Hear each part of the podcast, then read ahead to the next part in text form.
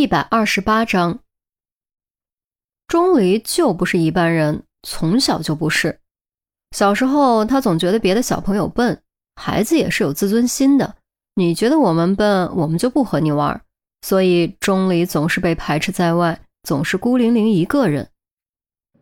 一群笨蛋，我才不要和你们玩。抱着这种有点伤感的倔强，钟离再也没有尝试融入群体。一放学就钻进母亲的法医解剖室，要么自己学东西，要么蹲在椅子上看母亲工作。久而久之，也就渐渐习惯了。再后来，年龄大了一些，钟离甚至开始帮母亲打下手。安琪儿也开始主动传授钟离法医学知识和经验，教导钟离如何从死人身上发现真相。别人在睡懒觉的时候，钟离在学习；别人在玩的时候，钟离在学习。别人在谈情说爱、你侬我侬的时候，钟离还在学习。他比别人聪明的多，付出的时间和努力也比别人多得多得多。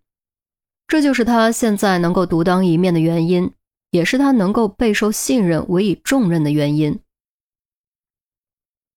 子弹，哦，给，总共两枚，都在这里。钟离将手术盘递给陆明，里面赫然是两枚染血的子弹。陆明接过手术盘，仔细打量，不由蹙起了眉头。子弹很完整，弹头和弹壳还连在一起，表面没有明显的划痕，尾部也没有撞针撞击留下的痕迹，这说明子弹没有被激发过，进而也就佐证了没有枪的推论。居然不是手枪子弹，看起来像是八一式自动步枪的子弹，这下麻烦了。陆明低声嘀咕，取出证物袋，将子弹装好。跟我上楼，小鱼一个人忙不过来，你去帮帮他。可我还没缝呢。钟离指了指张云发的尸体，法医解剖应该有始有终，心肝肺脑都摘了出来，不缝上怎么算完？这不还有小赵吗？快快快，把手套摘了，赶紧跟我走！陆明急声催促，接着又冲赵文道。小赵，你辛苦啊，帮忙缝一缝，钟离我就带走了。完全不给赵文说话的机会，陆明强行把钟离拽出了解剖室。赵文反应过来已经晚了，只能对着两具尸体自顾自苦笑：“啊，要不要这样？太不仗义了吧！”队长办公室，陆明盯着证物袋里的两枚子弹发呆。就是这两枚子弹取走了张云发的命，也正是这两枚子弹让整个案件陷入诡异的僵局。幽灵子弹，不可能！陆明再次将不科学的念头抛出脑海，一定还有什么地方没有注意到，一定还有一条路能够将案情说通。可是这条路究竟在哪儿呢？究竟还有哪里没有注意到呢？大办公室，于西和钟离抓紧时间查看酒店大堂的监控录像。由于赵琴也不知道张云发邀请的人是谁，所以只能寄希望于监控录像。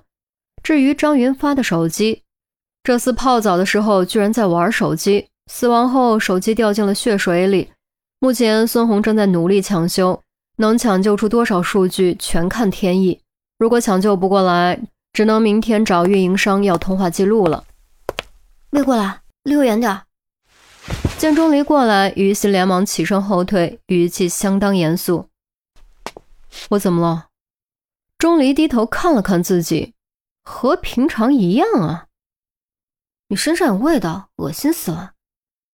于西一脸嫌弃，说着说着，那软趴趴的新鲜肝脏和大脑又浮现在眼前，胃里登时一阵翻腾。我换过衣服了，是你心理作用吧？你才心理作用，反正不许过来，想说什么就站那说。于西抓起一叠材料，意思是你敢过来，我就敲你。其实他也明白，人的脏器和动物的脏器摆出来其实没有太大区别，可他就是迈不过心里这道坎儿。事实上，大部分人都迈不过去。对大部分人来说，人的尸体就是恐怖。人的脏器就是恶心。无聊。钟离翻了记白眼，完全无视于西的威胁，走到电脑前，移动鼠标，将监控录像的进度条调整到某一时间点，然后按下播放键。看这里，他应该就是其中一个被邀请的对象。于西气结，他不可能真打，又不可能把钟离推开，最后只能扔下材料，看向屏幕。视频画面中，于西率先看到的是自己和钟离。自己正在给大堂经理亮证件，再看时间戳，当时他和钟离应该是刚刚赶到。在他和钟离身后不远处有一男一女，男的西装革履，短发，啤酒肚微微鼓起，身高大概一米七五，看起来年龄四十岁左右，像是事业有成的成功人士。女的挽着男人的手臂，显得很亲密，她看起来年轻许多，也就二十多岁。长发披肩，模样很娇媚，晚礼服将窈窕曲线勾勒得淋漓尽致。身高也是一米七五左右，配上尖细的鞋跟，比旁边的男人高出小半个头。画面中，这对男女正在向前走。于西亮出证件的瞬间，正好走到于西和钟离的右后方。那人的脚步突然停顿，盯着于西和大堂经理看了一会儿，突然转身就走，很快离开了酒店大堂。啊，要不要这么巧？于西愕然。如果这对男女真的是张云发的邀请对象，他和钟离再晚到一会儿，就能将其堵在凶案现场。就是这么巧，被你吓跑了。钟离斜睨了于西一眼：“喂，你给我说清楚，什么叫被我吓跑的？”于西当时就不愿意了。难道不是吗？你。于西被噎得说不出话，转移话题，哼哼道：“做贼心虚才会跑，否则他跑什么？我觉得案子和他没有直接关系，否则他不会来。”钟离眼睛一直盯着视频画面，于西再也忍不住，抓起材料在钟离肩上打了一下，怒道：“你今天没吃药是不是？干嘛专门和我过不去？我什么时候专门和你过不去了？”钟离好无辜，他只是在实话实说而已。天知道哪里惹到了于西。这时，陆明从队长办公室走了出来。吵吵什么？有发现了吗？